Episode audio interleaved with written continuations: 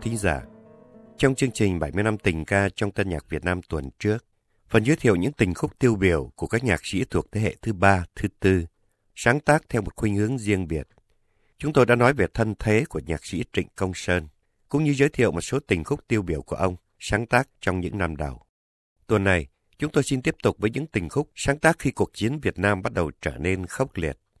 Những tình khúc mang nặng nỗi buồn thân phận, niềm đau cho quê hương với 20 năm nội chiến từng ngày.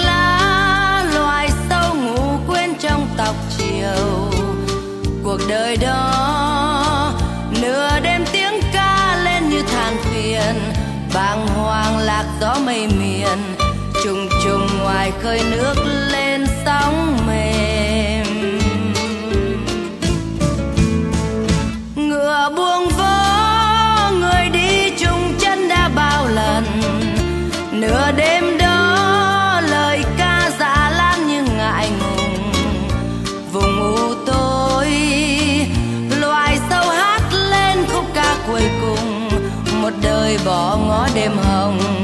Ngoài trời còn dâng nước lên mắt em. Tiếng ca bạt nguồn từ đất khô, từ mưa gió, từ vào trong đá xưa đến bây giờ. Mắt đã mù, tóc xanh đèn vầng trán thơ. Dòng sông đó loài dòng yên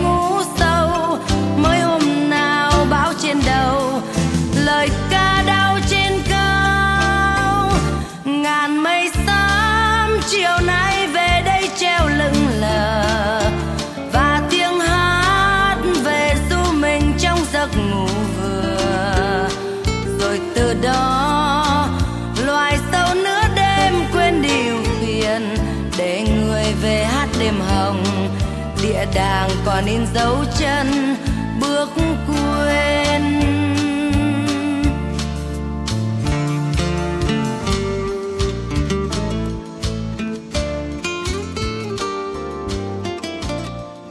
Vừa rồi là ca khúc Dấu chân địa đàng, một trong những tình khúc Trịnh Công Sơn sáng tác sau khi đã nổi tiếng.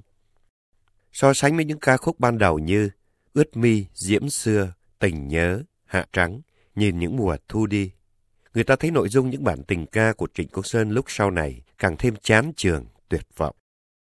Thời gian đó là năm 1965, cao điểm của chiến tranh Việt Nam với những trận đánh lớn như Đồng Xoài, Playme. Người Mỹ bắt đầu đổ quân lên miền Nam, oanh tạc miền Bắc. Đồng thời cũng là lúc phong trào tranh đấu ở miền Trung trở nên gay gắt hơn bao giờ hết. Về lập trường và vị trí chính trị của Trịnh Công Sơn trong giai đoạn này, mỗi tác giả có một nhận định khác nhau.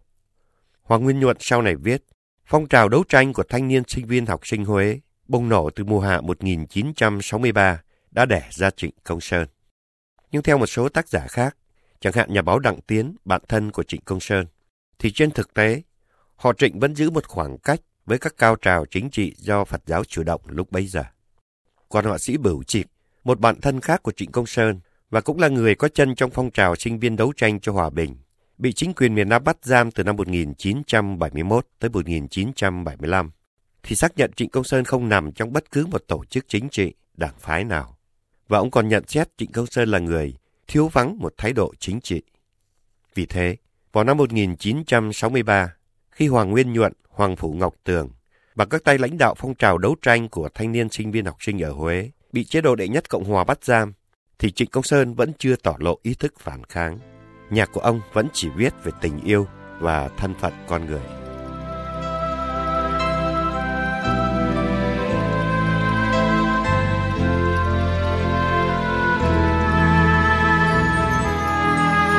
ngày tháng nào đã ra đi khi ta còn ngồi lại cuộc tình nào đã ra khơi ta còn mãi nơi từng người tình.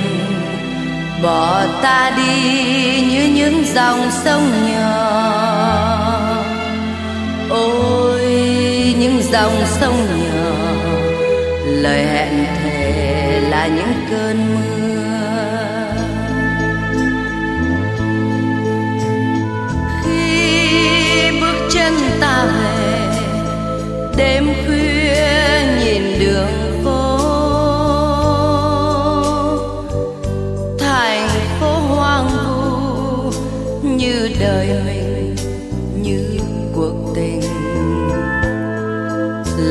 Sao em biết đời sống buồn tênh?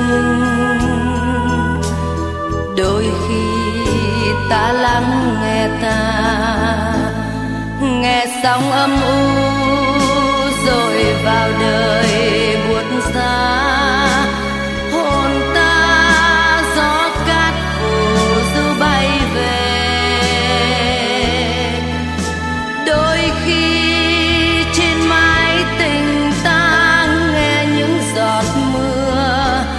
tình réo tình âm thầm, sâu réo sâu bên bờ vực sâu. Còn thấy gì? Sáng mai đây thôi ta còn bạn bè. Giọt rượu nào mãi chua cay trong tình vẫn u mê. Rồi một ngày tình ta như núi rừng cúi đầu ôi tiếng buồn rơi đều nhìn lại mình đời đã xanh rêu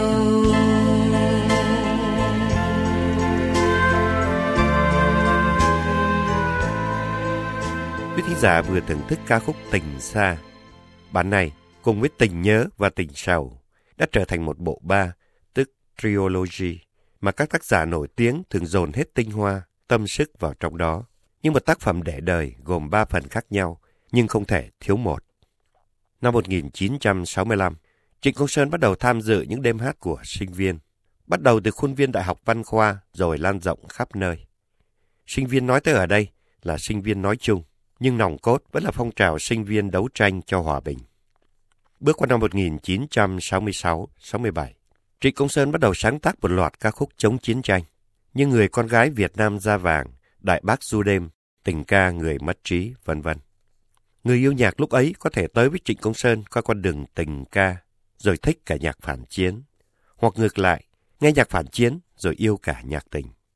Vì thế, hai thể loại ca khúc của Trịnh Công Sơn hợp lại đã tạo ra một sức thu hút mãnh liệt tầng lớp trí thức trẻ. Đó là chưa kể còn có một số lớn thích nhạc Trịnh Công Sơn như một cái mốt thời thượng. Trong đó, có các cô cậu ở các mục tìm bạn bốn phương trên các báo. Thường tự giới thiệu là Yêu màu tím và nhạc họ Trịnh.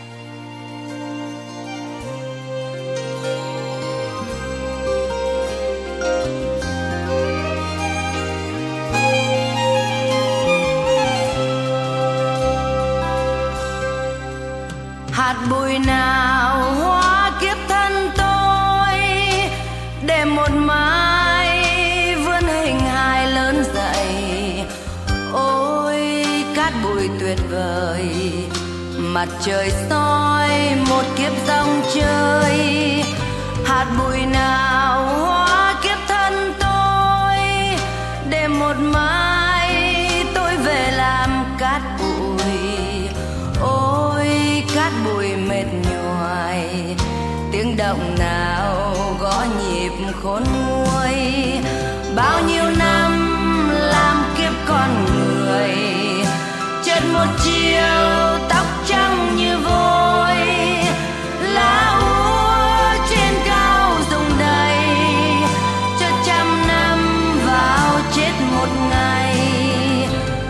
Mặt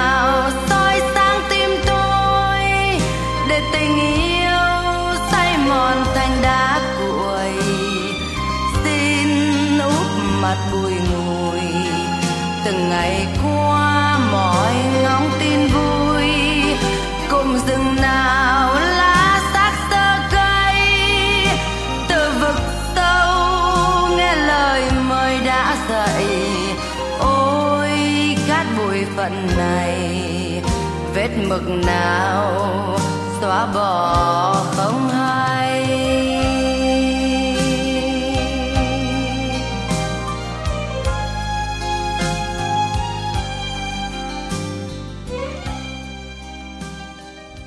Vừa rồi là ca khúc Cát bụi qua tiếng hát của Khánh Ly.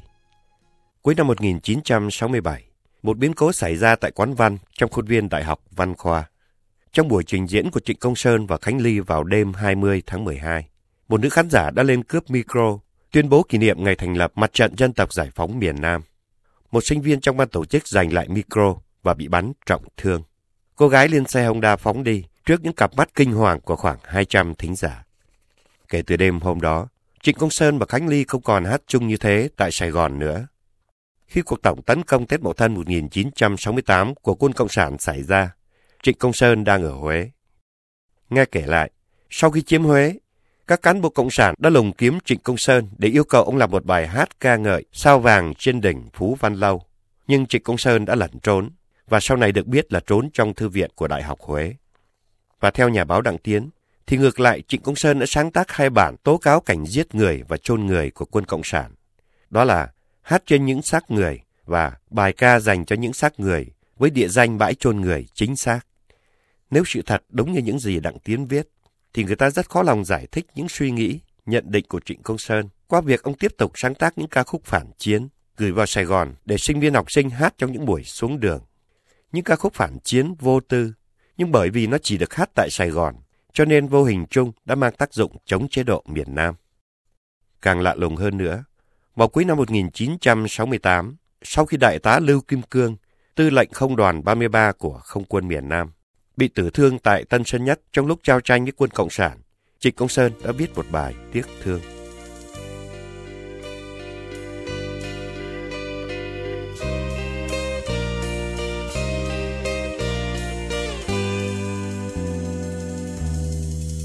Anh nằm xuống sau một lần đã đến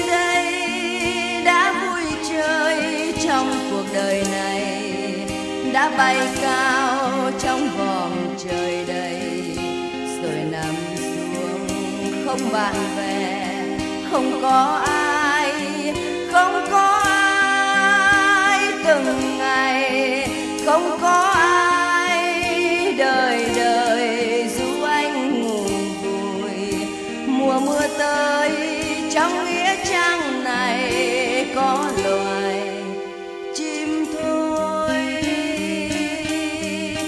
anh nằm xuống cho hận thù. Vào lãng quên tiến đưa nhau trong một ngày buồn. Đất ôm anh đưa về cội nguồn. Rồi từ đó trong trời rộng đã vắng anh như cánh chim bỏ rừng, như trái tim bỏ tình một lần. Nhìn anh đến những xót xa đành nói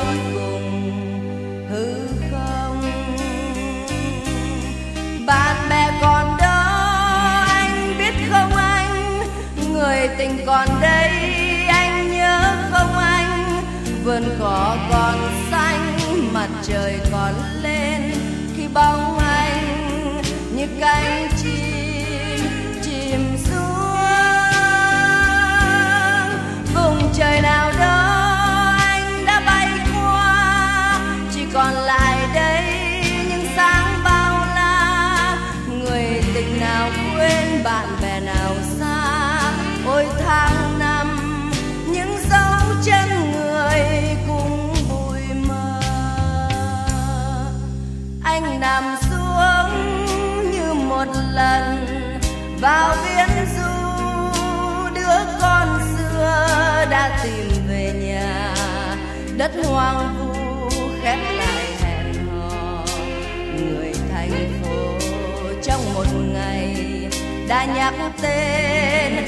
Những sớm mai lửa đàn những máu xương chập trùng xin cho một người vừa nằm xuống thấy bóng thiên đường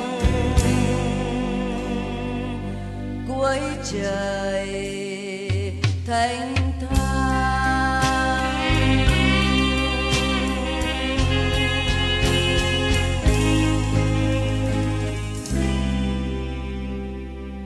Theo lời một số người hiểu chuyện, mà chúng tôi thuật lại với sự dè dặt thường lệ vì chưa có dịp hỏi người trong cuộc, thì Trịnh Công Sơn viết bản này theo lời yêu cầu của Khánh Ly.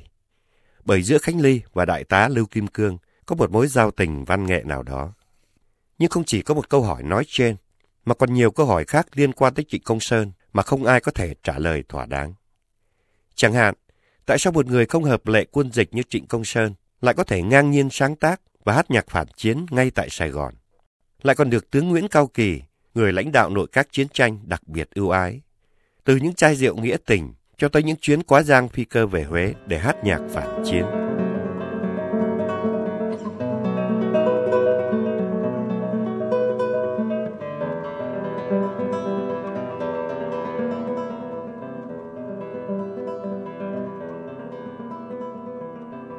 Kết quả của cuộc tấn công Tết Mậu Thân 1968 là hòa đàm ba lê.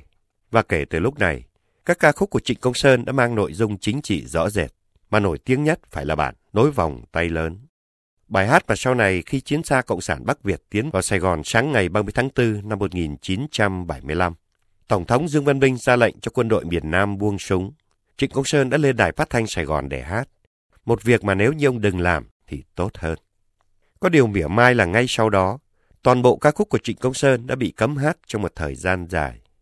Trước đây, chính quyền miền Nam chỉ cấm, cấm một cách chiếu lệ những ca khúc phản chiến của Trịnh Công Sơn. Nhưng nay, chế độ Cộng sản cấm tất cả. Mấy năm trước khi qua đời, Trịnh Công Sơn đã cho xuất bản tuyển tập những bài ca không năm tháng. Trong đó, ông đã loại bỏ hầu hết những ca khúc được gọi là phản chiến, kêu gọi hòa bình trước năm 1975 tùy theo suy nghĩ cá nhân. Có người cho đó là một sự mở mắt muộn màng của một trí thức ngây thơ. Có người cho đó là một sự giác ngộ của một kẻ lầm đường. Và cũng có người cho rằng Trịnh Công Sơn không ngây thơ cũng chẳng lầm đường. Ông chỉ là một chứng nhân lịch sử, sáng tác theo tiếng nói của con tim. Đó cũng là những gì chúng tôi sẽ đề cập tới trong phần 3 của chương trình 70 năm tình ca trong tân nhạc Việt Nam. Còn bây giờ, xin được trở lại với những tình khúc của Trịnh Công Sơn trước năm 1975. Sau năm 1968, hòa đàm ba lê vẫn không đem lại hòa bình cho Việt Nam. Trái lại là những mùa hè đỏ lửa, đại lộ kinh hoàng đã khiến Trịnh Công Sơn trở nên tuyệt vọng. Một sự tuyệt vọng được thấy rõ trong những tình khúc được chuyển sang một hướng khác, mà điển hình nhất là bản Như cánh vạc bay. Và sau đây chúng tôi xin mời quý thính giả thưởng thức qua tiếng hát của Khánh Ly và Lệ Thu để chấm dứt chương trình tuần này.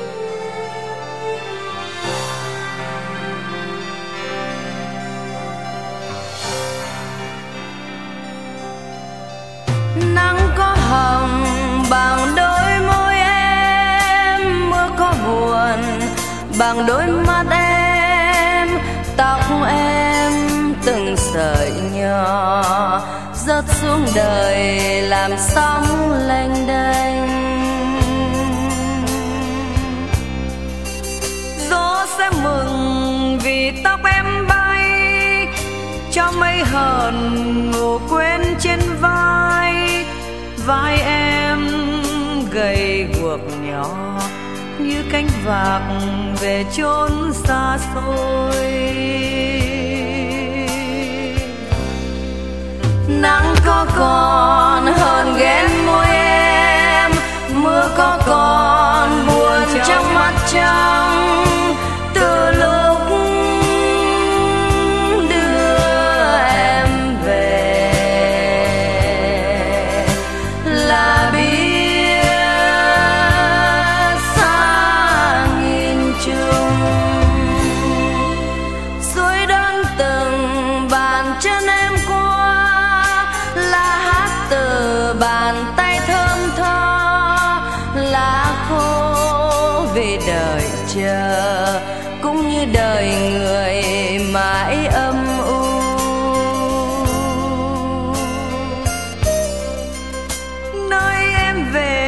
ngày vui không em? Nơi em về trời xanh không em? Ta nghe nghìn giọt lệ rớt xuống thành hồ nước long lanh. Nắng có hồng bằng đôi môi em mưa có buồn bằng đôi mắt em, tóc em sợi nhỏ rớt xuống đời làm sóng lênh đênh. Gió sẽ mừng vì tóc em bay, cho mây hờn ngủ quên trên vai. Vai em gầy cuộc nhỏ, như cánh vạc về chốn xa xôi.